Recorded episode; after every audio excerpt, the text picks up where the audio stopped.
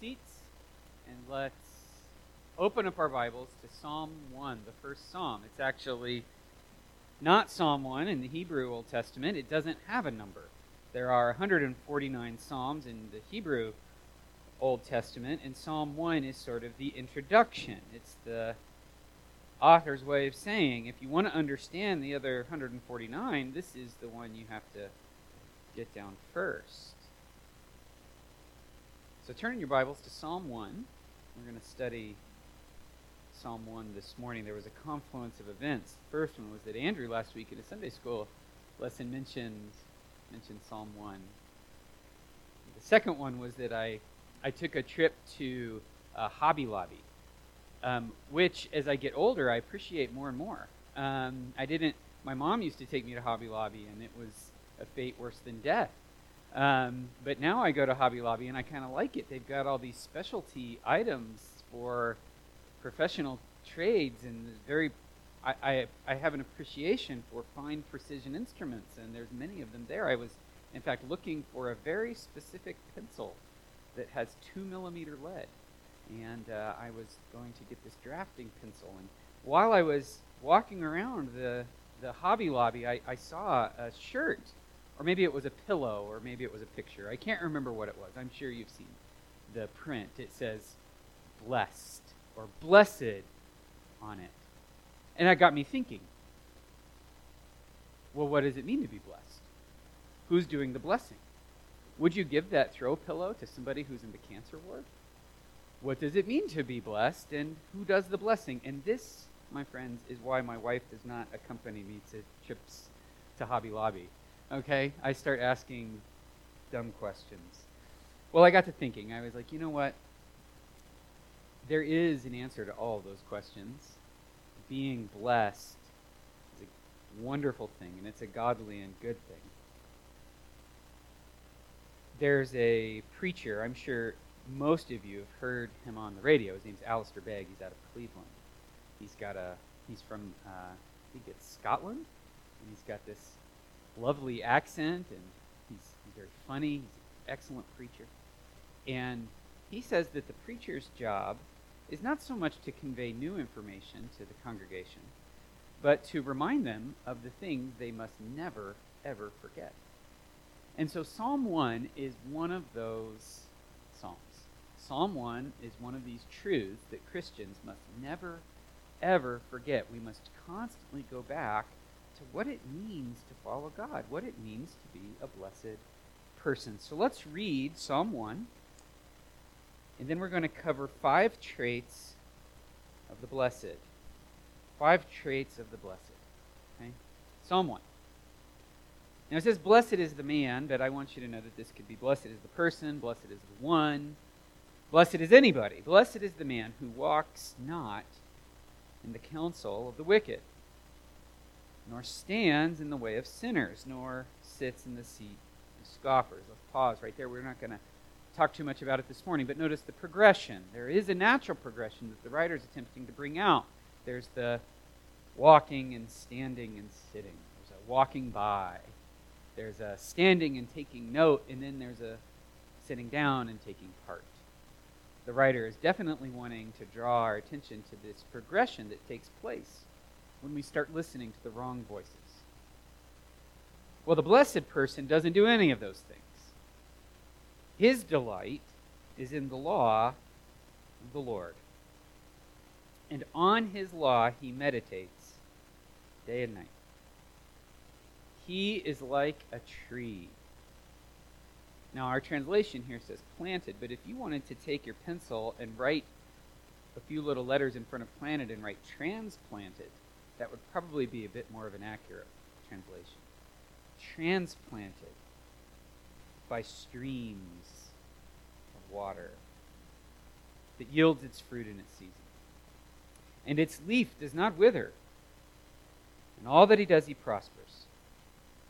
The wicked are not so, but are like chaff that the wind drives away. Therefore, the wicked will not stand in the judgment, nor sinners in the congregation of the righteous. For the Lord knows the way of the righteous, but the way of the wicked will perish. Let's pray one last time and then we'll get started. Father, give us grace to understand this first psalm. It is such a delight. And I pray that we would be people who undergo your transformational blessing. And I pray that we would embody these traits. For we pray these things in Jesus' name. Amen. The blessed man, the first words of this psalm, blessed man. There actually is no Hebrew verb in there. And the first word is blessed. Blessed. The blessed man. This is a psalm about blessing. A blessed person. A person who is under the direct blessing of God. Well, what does that mean to be blessed? Well, it's the Hebrew word ashrei, and it means happy or privileged. It's a person who is both honored and honorable. This is a, a unique object, a person who is a unique object of God's mercy and grace and kindness. It's hard to assign any one word or definition point on the word blessed because it can refer to a, a sort of variety, a color wheel of meanings.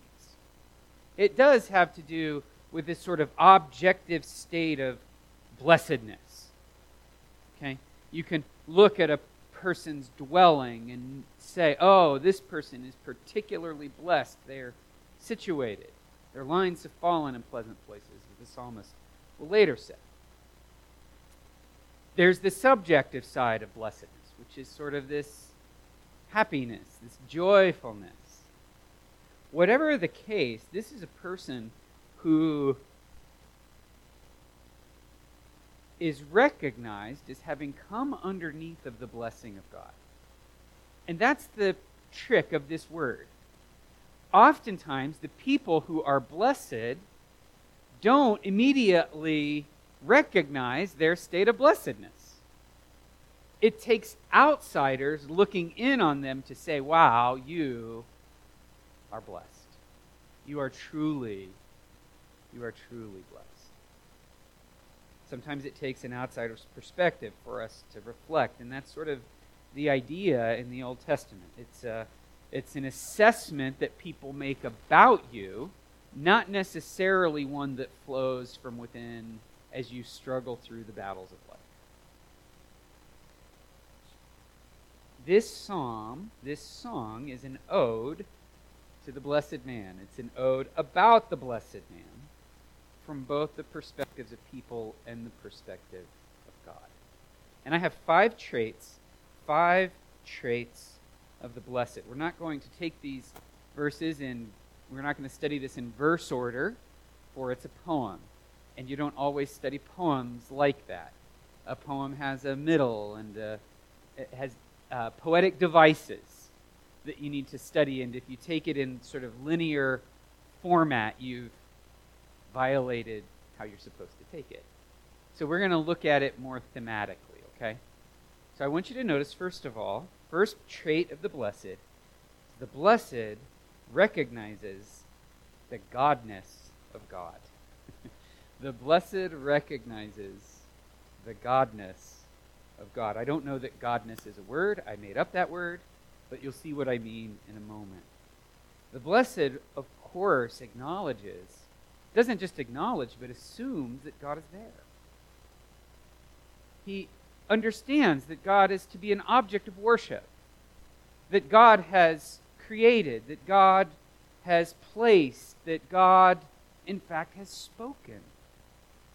This person understands that God has not spoken to us in terms of a slave owner to a slave. He's not giving us uh, certain bullet point lists of commands that we have to obey. It's actually a God, a, a, a, great God, a relational God who's spoken to us with an offer of a relationship. This blessed person recognizes that God is there and that God has spoken and that God has come to us in a way to help us to commune with Him. And we say, Oh, I, I want to get to know that God. And I want that God to know me. This person who's blessed isn't afraid of the judgment to come. Well, even that's part of understanding the godness of God. He recognizes there is a judgment to come. There is a God who created, there is a God who holds us accountable. He doesn't buck against that accountability. He doesn't rage in the face of this God, as the next psalm, Psalm 2, will talk about. This is a person who acknowledges the godness of God and brings himself underneath of it. He says, I want to fall under the authority of this God who's come to me in relational unity. Furthermore, this person recognizes and accepts the superiority of God's ways over other ways. He says, wait a minute. As I look at the ways of people and the ways of God, they're different. And right now, as I look at it, man's ways are in the majority. And if I'm going to follow God's ways, I'm going to have to walk some lonely miles. But because this person recognizes the godness of God, he realizes that if you threw him into the scale and you put all the billions of people that have ever lived to create this majority on the one side of the scale, and you put God on the other side of the scale, they don't even compare. This is like dropping a 500 pound man onto a teeter totter with a toddler on the other side. It would just, boom, would not be a pretty sight. In fact, that's a bad illustration because God is so much higher than the mass of humanity than a 500 pound, pounder is to a toddler. We've got we've got a person who acknowledges that God makes a majority. His life is for this God who is great and good and kind and has spoken. His ways are superior even if they get mocked, even if they get scoffed, even if they get pushed back against. He recognizes that God's ways are superior, and frankly, as we'll find out next, it doesn't bother him because he's not listening to the critics anyway. He can just let them go off and do their thing. He's not trying to correct them necessarily. He hears the chatter, but he immediately dismisses it because his life is lived for the audience of the one who really matters. And his life is for the audience of this great God. The godness of God has consumed him. And he wants a relationship with this God. As I said before, he recognizes that this God, this great, relational, kind God, is going to bring us all into account. And he's not afraid of it. He's not afraid of it. He's been redeemed. He recognizes this. This God, who is great and good and kind, has made a way for us to have a relationship with Him. And He trusts God's words that we can have a relationship. And so He's pursuing God in this life that ignores the majority.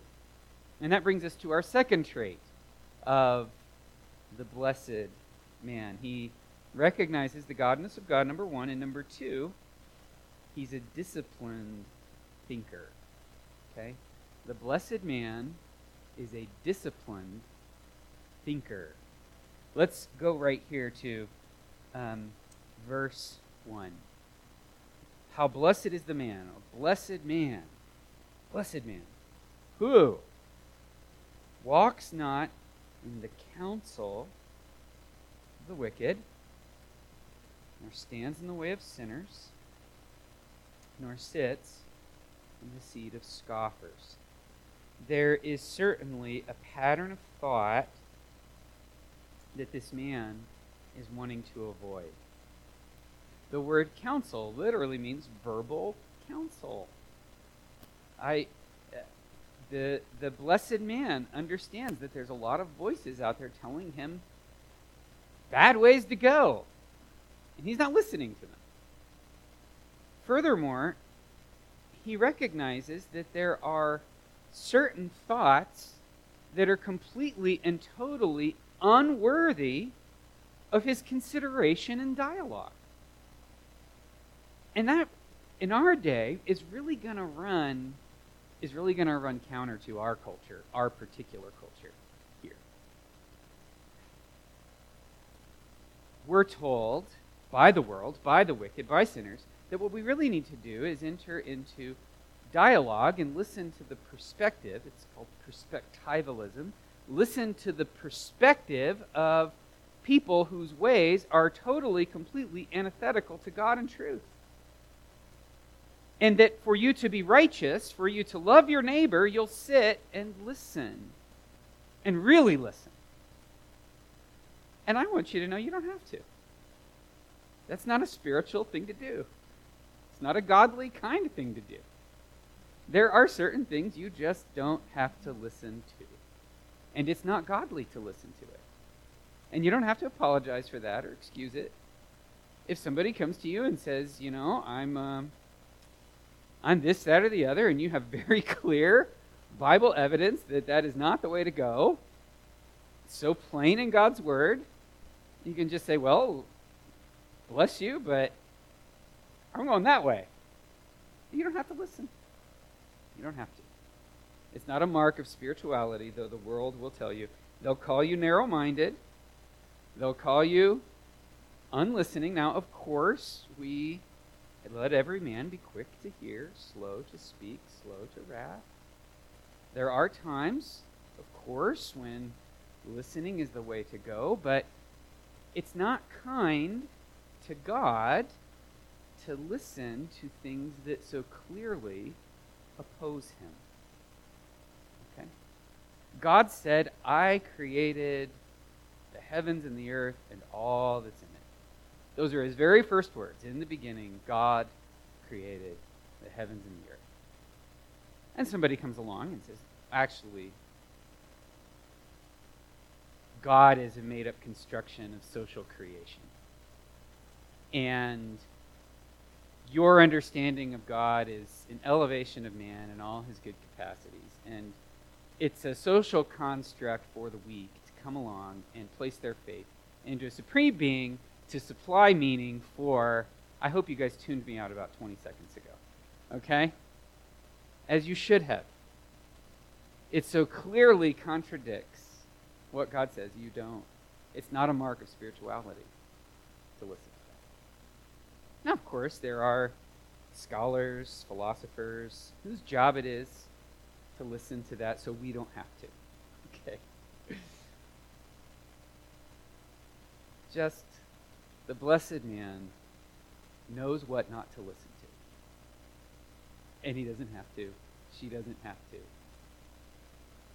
You don't have to put up with it. Let me liberate you from feeling like you have to. In fact, you're commanded not there you go. Spend your afternoon doing something worthy.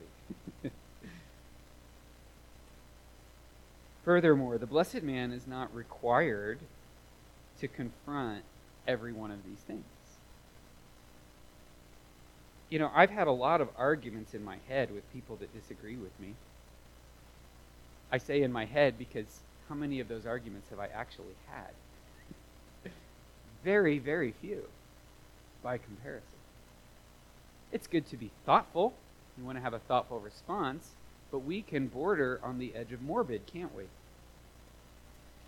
You know, in fact, when it comes to the scoffer, we actually have strong Bible evidence not to say a word to them.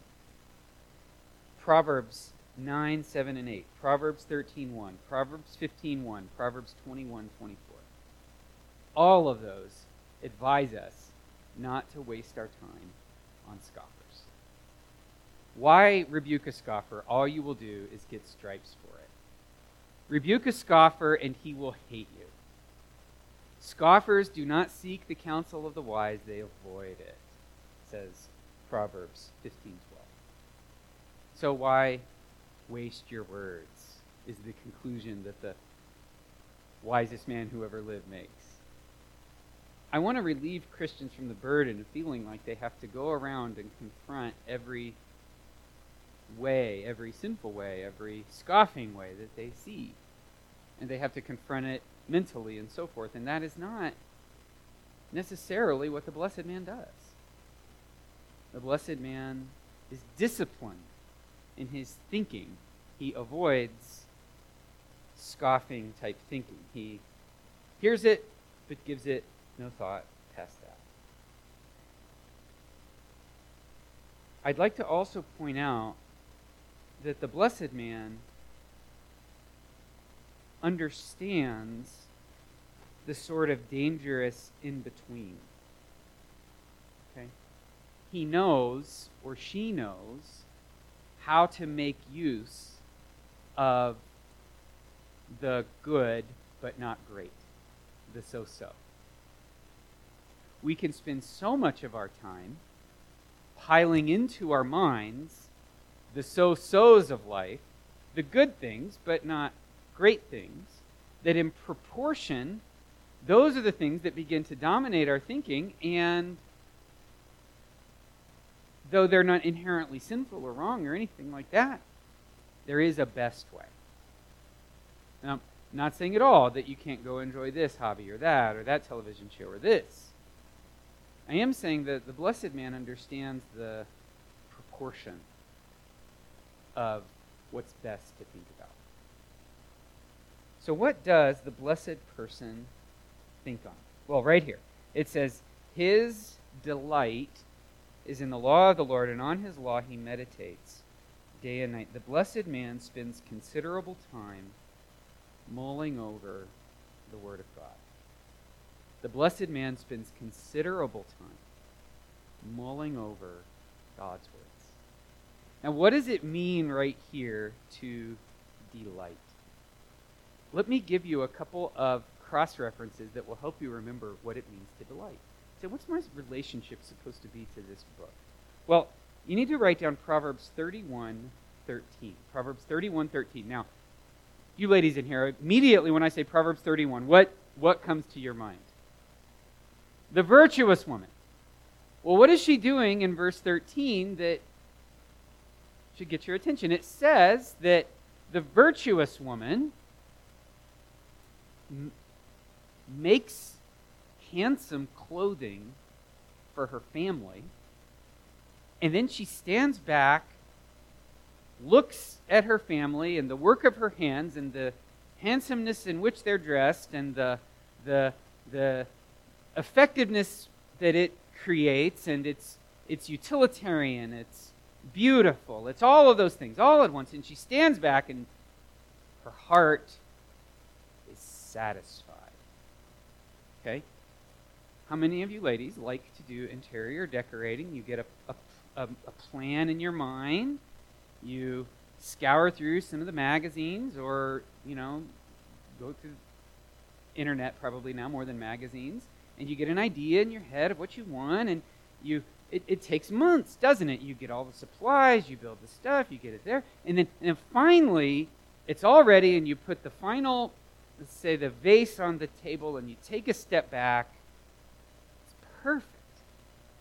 It's exactly what you envisioned and a smile comes over your face.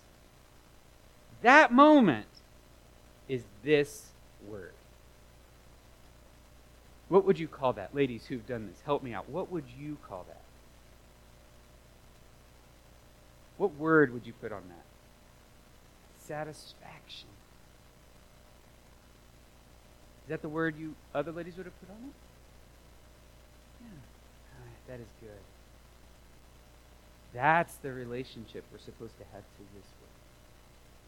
Or you want to write down Song of Solomon 2 7 or 3 5 or 8 4. This is the word for a young couple that has saved themselves for marriage. They get married, and on their honeymoon, they enjoy blessed embracing of one another while on their honeymoon. And it's just this unity and wholeness and happiness And it's like it was always meant to be. It is delighting. They delight in each other. And that's our word, right here. There is a good and appropriate time. There's a satisfaction, a love, a delight. The blessed person has that sort of relationship with God's Word. It's not fearful to them. It's not a source of frustration or failure. It's not a source of, um, I may have used the word frustration. It, I think that's most people's relationship with the Word of God. It's a reminder of failure and frustration. And God says, I don't want it to be like that. I don't want it to. I want you to delight in it. How do you get to the point of delighting in it? Well, keep reading. His delight is in the law of the Lord.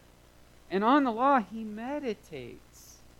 He meditates day, day and night. This word meditate, we've got a perfect example of it right now in our at the Baker House. We uh, had a, a mouse problem in the fields down below us for a bunch of years. It was impossible to keep them out of the garage. And I got tired of them chewing up my little electrical cords and chewing up stuff from underneath my car. So we, we got some barn cats. Well, let me tell you something about barn cats. Barn cats have a very short life expectancy. Okay? Just telling you the truth of barn cats. Barn cats tend to die in very spectacular ways. Okay? Again, an inconvenient truth of barn cats. Okay? So we just sort of keep a steady supply of barn cats. Kind of like a major league baseball team has the farm system, you know, so that when the ace reliever blows up his elbow, like they all do, they're like, okay, we'll call the kid up from the minor leagues.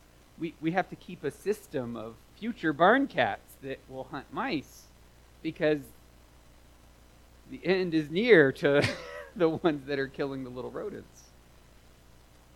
We stopped naming them okay? Like, I think my daughter Charlotte still names them, but the rest of us just call them the gray cat, or the black cat, or the white cat. At any rate, our cats, our barn cats, so we've got kittens right now. We've got one cat that's a great mouser. She she'll kill anything. She was stalking a deer the other day. we were like, all right, you go for it you want to. Well, she's been on a gopher tear, just going and getting gophers. And the other day, she got a gopher. She laid it down where her little kittens are, and all the little kittens had surrounded the gopher, and they were they were licking it. And when you approached, the kittens instinctively lowered down and growled. They growled over their kill. That's the word meditate, believe it or not. The growl. This refers to a person who's deep in thought. And they don't know it, but they're talking to themselves. My wife makes this face and utters these words when she's doing the Wordle puzzle every morning. And she purses her lips like this and I know she's doing Wordle. Okay? And then she'll she'll start saying words out loud. She'll say no, and I can hear her say no, H is H is. S isn't there. She's she's rehearsing the words that she knows and the letters that she's used. She's deep in concentration, and and I'll have to say, hey Danielle, and and the first Danielle doesn't get through, you know. Hey Danielle, and then and oh oh yes, I, I pull her from a deep well of concentration. I do the same thing when I'm playing Wordle or whatever. And that's the word. That's the word. The blessed person is immersed in meditation on the Word of God and thinking it through. Why did Noah sacrifice all those animals that he cared painstakingly for for a year? What was going through his mind that made him instinctively give those animals back to God? Why was it that that rose is a sweet smelling savor to God who took such great pains to preserve them? What is, what is revealed about God in that story? And you start ruminating and meditating and thinking on that. What does it mean that Isaac prayed for his wife? She's having trouble conceiving. And he sought, he sought the Lord on her behalf. Wonder what that sounded like.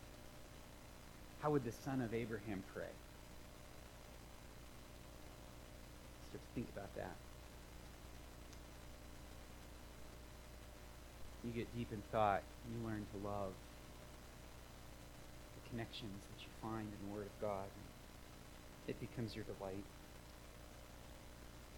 The third trait of the blessed man, we have to get through this very quickly. I started waxing elephants about barn cats and their short lives. The blessed man experiences God's way of blessing. He experiences God's way word here is that he's like a tree who's planted by streams of water. I told you before that the word doesn't mean plant so much as it means transplant. There's an existing tree that God picks up and moves over here, and he puts it right down in a strategic place. It's not just a strategic place for the tree, but actually the word streams doesn't mean a natural stream. This is a canal stream we understand this here in Utah because many of us are still sort of on a ditch irrigation system, aren't we? There's an artificial man made ditch that runs through your backyard or right down the road. And you may have noticed that the largest trees in the valley, these huge cottonwood trees, grow all up the sides of those canals, don't they? In fact, many of the farmers cut them out because they get too big and too strong and take up too much water. God says, I plant, I plant this tree next to, I strategically plant them next to a strategic stream. It's all planned out in the thought of God, and this person falls under God's blessings. The person experiences seasons. It's a seasonal life, a blessed life. There are seasons of fruitfulness, of course. We find out that the tree does have to undergo heat. It does, its leaf doesn't wither. It's not as though it's completely removed from the difficulties of life. It's not removed from trials and troubles, but it's given the wherewithal to prosper despite them. And in many ways, according to John 15, we prosper because of them. It's God's active pruning. He removes undesirable elements from us, all so that we will bear more fruit when the season comes. This is a blessedness that isn't a blessedness just for us. The type of blessedness that God pours out on his blessed man is, by definition, helpful to other people. When you're truly blessed of the Lord, He doesn't bless you to become an island unto yourself somewhere, to be enjoyed only by you. No, you're a tree that provides shade to others and fruit to others. And the fruit and the shade and the blessing and the, the kindness that you can show other people far outweighs what you could do of your own right there for yourself right there. A tree produces far more fruit than it itself needs. The tree is a blessing to all those who want to come underneath of it and enjoy it. God blesses us so that, for the purpose of being a blessing and a help to others. He's not blessing us. He, he's not blessing us in the fact that He keeps us from certain things. He blesses us through the struggle of the trial. He blesses us through the shock of the diagnosis. He blesses us when the winds blow. He blesses us when the waves come. But when we're founded on the Word of God, we can prosper through that. Prosper in God's way. And that brings us to our fourth one the blessed man prospers. He prospers. There's two reasons for that prosperity. A blessed man, one who's meditating, thinking, delighting in the Word of God, can't help but be changed by the Word of God. His or her work ethic becomes honest and true and detail oriented. He's not serving anymore for the praise of men, but for his God, and he does the right thing even when nobody's watching. He's honorable, he's trustworthy. He finishes things when he's supposed to. He doesn't make excuses for failure. He covers for his own mistakes out of his own pocket. And before long, this sort of unglamorous, redeemed way of doing business commends itself to everybody else. This person shows up on time. How many employers would want an employee who is honest and tries hard and shows up on time and acts with integrity and does their best, doesn't leave early, doesn't cut corners, and is honorable? How few of of how few employees are like that in the workplace. Right? You're in a minority if you simply do those things. So, of course, you're going to prosper on that level. But there's a different reason for the blessedness, there's a different reason for the prosperity. And it's that God desires to vindicate his ways. Again, we're not talking about prosperity in the sense of economy we're not talking about prosperity in the sense of having a large 401k or a house with a certain square footage or driving a luxury car. God would be horrified to think that we associated that immediately with blessedness or prosperity, God's prosperity.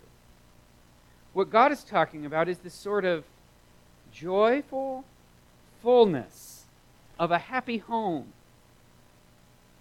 The blessed generosity, the big hearted gratitude, of quality relationships that one builds, the laughter around a dinner table, the blessedness of friends that come around each other during hard times, the sense of oneness that you feel with people that are joined together with you in purpose, in the purpose of serving God.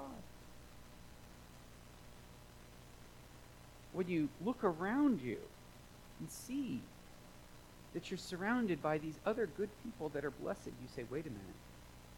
This is the congregation of the righteous. And that's another mark of blessedness. In the end, in the end, sinners get excluded from that congregation. And those who have given their lives though it seems like they're in the minority, to following God in his ways, are suddenly included with this great cloud of blessed people and friends and family for joyful interaction with their God. It's a blessed life. Last, I'll say this very quickly. The blessed man, his way abides. His way abides. Chaff, here today, gone tomorrow. Chaff is driven. Chaff chases after things and fads and what have you. Chaff, no substance, no weight. It's driven and it's gone. Not so with the blessed. The blessed person is known by God. He knows God. She knows God. Loves, satisfied by the Word of God and that satisfaction creates the enjoyment of God and His things and the prosperity that the world, the currency of a prosperity that the world doesn't trade in, but that you completely understand and one day will be yours entirely. Let's pray. Father, I pray that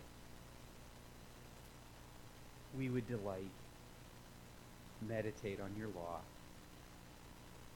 May we make it our portion and our thought. May we treasure it and be satisfied by it. And then experience the blessings that you provide through it. For we pray all these things in Jesus' name. Amen.